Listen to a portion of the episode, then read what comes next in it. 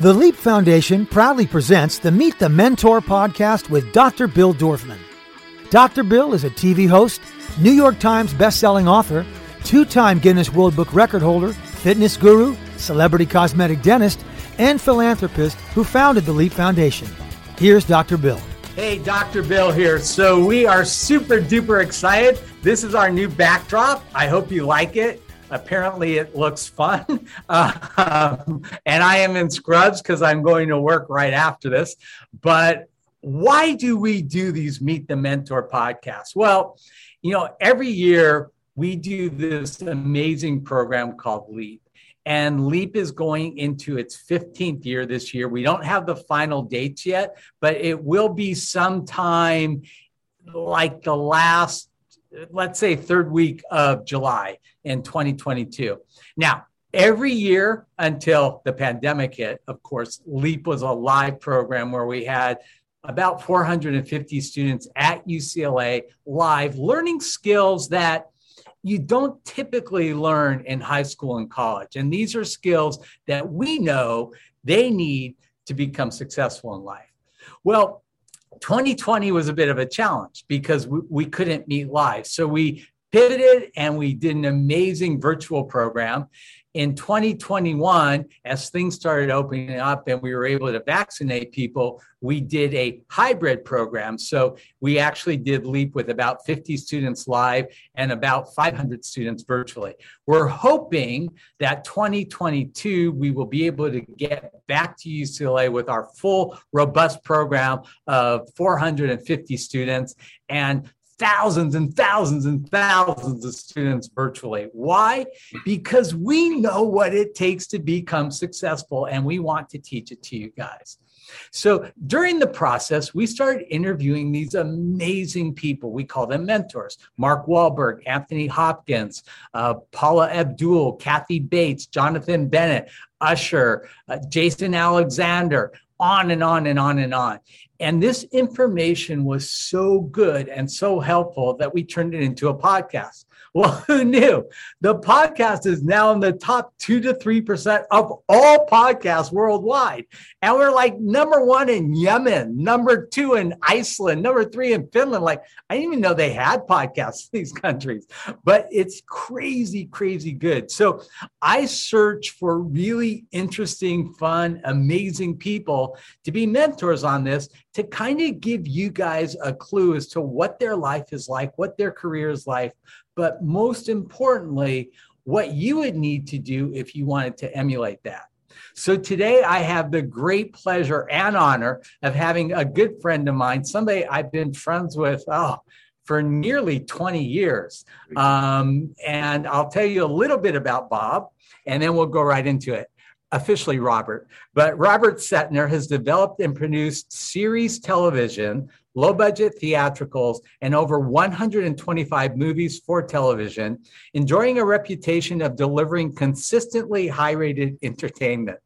He's produced projects starring Brad Pitt, George Clooney, Hilary Swank, Kristen Bell, Courteney Cox, Pierce Brosnan, and many, many others.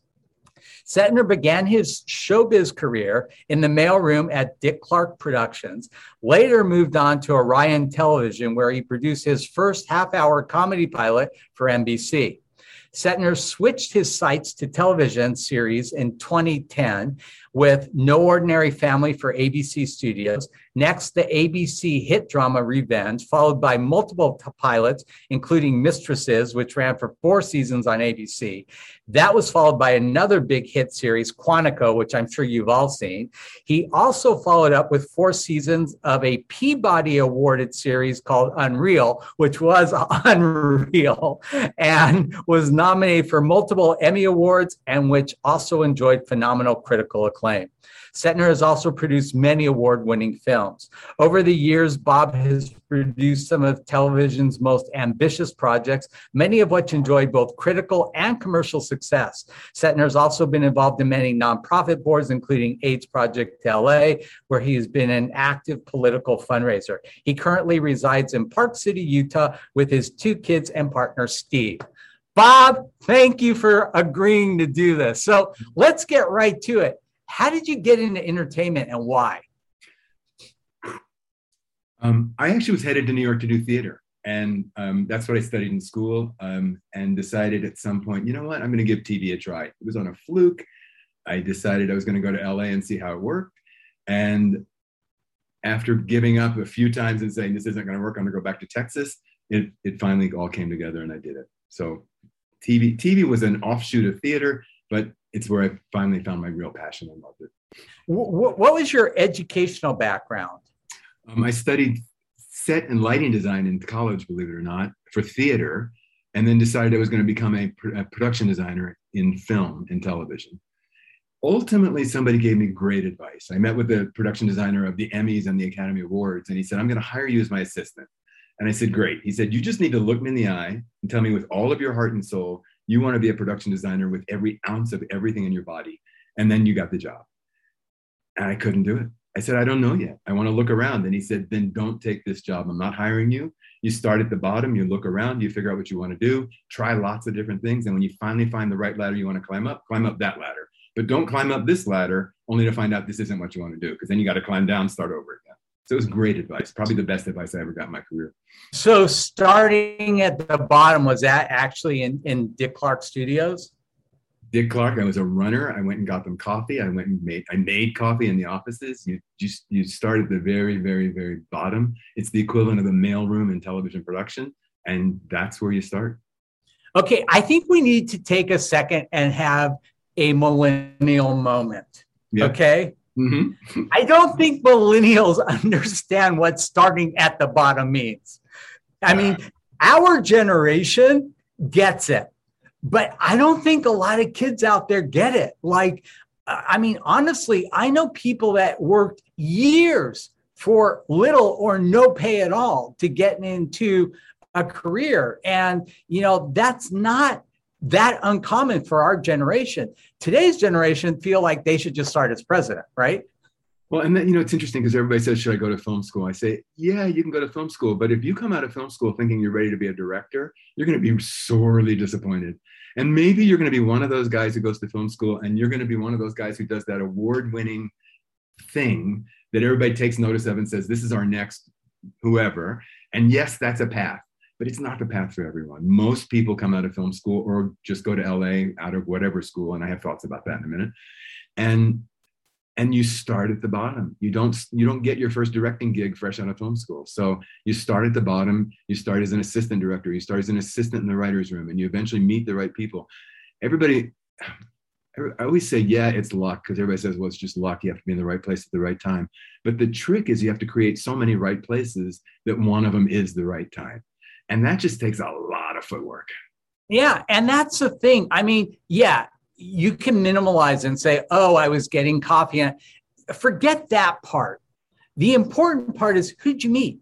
You know, who are the connections that you made? You know, it's funny because when I started doing, you know, cosmetic dentistry, I was friends with all the people, the, all the kids. We were all kids who worked at Triad Artists in the mailroom. Well, guess what? All of those kids are the biggest agents in Hollywood today. And they have referred me all of these amazing patients over the years. Right, right. Um, yeah, and, you know, yes, totally agree. So I always love to ask this, especially of people in entertainment. You had to have had a big break. What was your big break? I can't tell you there was one big break. There was multiple breaks um, along the way. And each one of them, you have to say, okay, and you can't get fooled into saying, well, this is it, I've made it, because you know what? The roller coaster is going to take you right back down again. So each one of them is an opportunity to meet more people and to introduce yourself and to try to meet. You know, it's all relationships. I don't. I always say you have to be really careful because whoever you piss off today is probably who's going to keep you from getting a job tomorrow. So you got to make the right relationships. You got to make the right kinds of relationships. You got to milk them. Oh, the other thing I always say is it's a gold mine you you get given an, a pick when you get come to Hollywood, and you go into a job in the mailroom or a job in fill in the blank, and it's up to you to use that pick and find the nuggets of gold. Most people come out of the mine with a bag of coal. They come out with nothing. But those who are going to make it are the ones who find a way to mine every single relationship or moment they have. What was the first project that you did where you really felt like like I can really have a successful career in this industry? I was thrown into a situation when I was in my early 20s. So it was really, really early and really lucky that that situation made it happen where I was an assistant to a producer. I happened to know a lot about the medium we were doing. It was my half hour pilot I did with Desi Arnaz Jr. and a very young comic. Well, I won't go into it. Um, at any rate, I, I was given an opportunity on that film, while, on that pilot, while they were looking for the right executive producer to manage the show. And as we got closer and closer to the taping date, I had just done all the work because I was given the opportunity to do it while they looked for the right producer. And on the day of the taping, the studio came to me and said, "We just talked to the network, and you, we're going to give you the title because you did it." And we never found the right person. So that was the break for me. But it was the right place, right time. I made a lot of those moments. It happened for me, and then I was able to do what I needed to do in the moment. That's amazing. I, I think one of the most challenging things in your career, and I know this because we've talked, uh, you know, on a personal level, is when you have a lot of creative people working on a project. Not everybody has the same vision, right? How do you navigate around that? I mean, you know, especially, you know, like when you were doing Unreal, you had a vision not everybody's on the same page. How do you work with that? So, one of the big wake up moments for me in, in the entertainment business, and I've probably had it several times and I forget several times, then I have to relearn it, is it's called the entertainment business. It really is a business at the end of the day. And I always used to think, well, I'm making this amazing product, and then there's these little breaks where they put commercials in. And so they're the filler between my moments of genius. And the lesson I always learn is, oh, it's an entertainment business the network is in the business of selling commercials, and I'm the filler between the commercial pods. They look at it completely the opposite way from where I do. So that wake up moment to realize that you have to temper this genius that we're trying to do, you have to temper the creative thing that we're trying to make with the reality of the needs of the studio, the network, and every other player. And there is a balancing act, and you have to pick and choose, and ultimately you have to cave and it's it's probably the hardest part of the job is to make all that work and not lose sight of am i passionate about this for the right reason or the wrong reason? Am i pissing people off or or, or doing the right thing? And you don't know till it's over. Of all the projects you've done yeah. what would you say was like your sweetheart project? Like the one like if i want to be remembered by this one project it was well, you know, you know what's funny, Bill? You probably just mentioned the one which was the hardest I've ever done, yet the most satisfying. That was unreal. It was just, it was, it was, it was a fun, emotionally, creatively satisfying project in many ways. So that was one of them. I did a series of films for NBC years ago, TV movies that ended up being shown in sex education classrooms because they touched a nerve for teenagers and talked them in a way that they weren't being talked to. And it was everything from teen AIDS to every other teen issue you can imagine. And those are probably some of my most memorable films that I really enjoy because they touch nerves that weren't just entertainment. So if if I'm a student and I'm really interested in going into production and kind of emulating your career, what kind of classes should I be taking or workshops or extracurricular things would you advise that that I indulge in? So let me divide my career and my world into the creative side of producing and the pro- production slash technical side. Because, you know, if you want to go into the technical side of production, then film school or learning everything you can about the, you know, film and how you do it and all the technical pieces are, are all good. And then you just got to go out to LA and start at the bottom and you learn it all over anyway. Um, if you want to get into the creative side of the entertainment business, then the more you can study good storytelling, the better. Whether it's film history or English literature or everything that goes into telling a good story, everything you study in that world will inure to your benefit at some point. And that's not, you don't get a lot of that in film school film school teaches you all the technical stuff. Some do. I mean, directing, writing classes, all those work. But the actual study of good storytelling is something you, all, you almost need to supplement and creatively go after. If I were to ask you what's the secret of your success, what would you say that is? Uh, persistence, perseverance, um, ability to manage a lot of dynamically different egos and personalities, um, the ability to listen to what the studio and network and everybody else want and try to figure out how to give it to them and not lose your creative integrity and, and, and soul along the way. Um, and then it's persistence. I mean, I tell you, you, we can talk about the roller coaster ride, and it is, and nobody just goes up and stays up. It's you go up and down and up and down and up and down, and then the business changes over the, the course of my career. We've I've watched it go from three networks to four networks to video cassettes to cable to streaming and all sorts of combinations along the way. And every time you have to reinvent. It's just it's the world changes, the pieces change, the people change, and you have to have persistence and the right attitude to do it and you have to also keep going after it if you wait for it to come to you the phone doesn't ring that often you know i always say that if there's two things that i want students to walk away from from leap it's this number one don't wait for opportunities make them and number two when you get an opportunity don't take it master it there you are that's a great one and and don't don't lose sight of how many no's you're going to get along the way. Don't just dust yeah, yourself how off, do you deal right with and do it rejection? How, how do you deal with rejection? You have to have the. For me, it's always been the right support group. You need a board of directors that you talk to and say, okay, that didn't work. Now what do I do? And you talk to people and you figure out how to get you again, dust yourself off.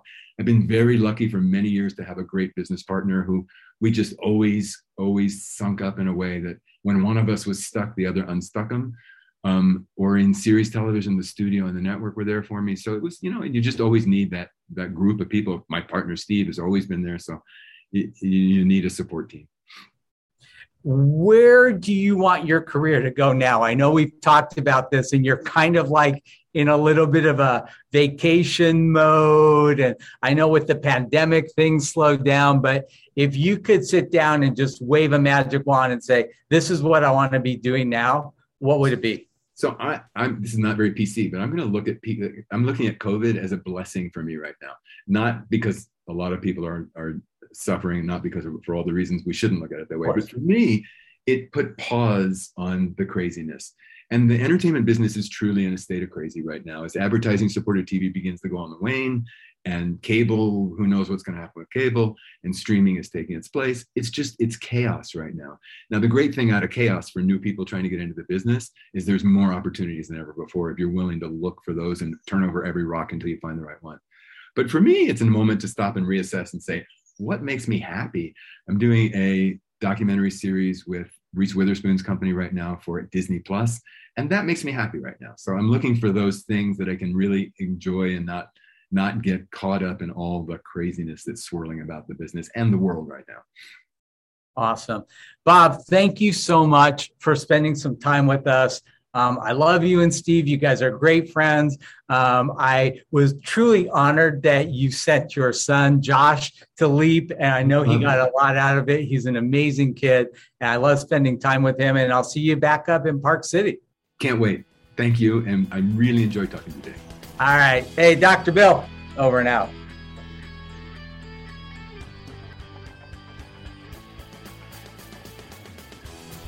To learn more about the Leap Foundation, go to leapfoundation.com or find us on Facebook at facebook.com slash leapfoundation or on Instagram at leapfoundation. Listen to the Meet the Mentor podcast with Dr. Bill Dorfman on Apple Podcasts, Google Podcasts, Spotify, Stitcher, or wherever you listen to your favorite podcasts.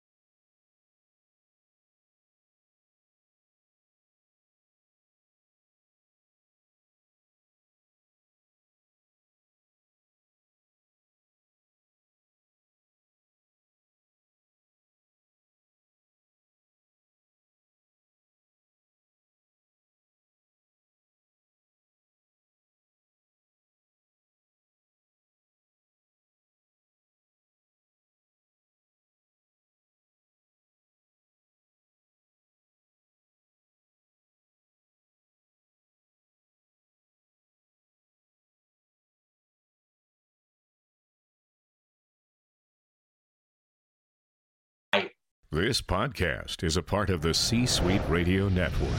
For more top business podcasts, visit c-suiteradio.com.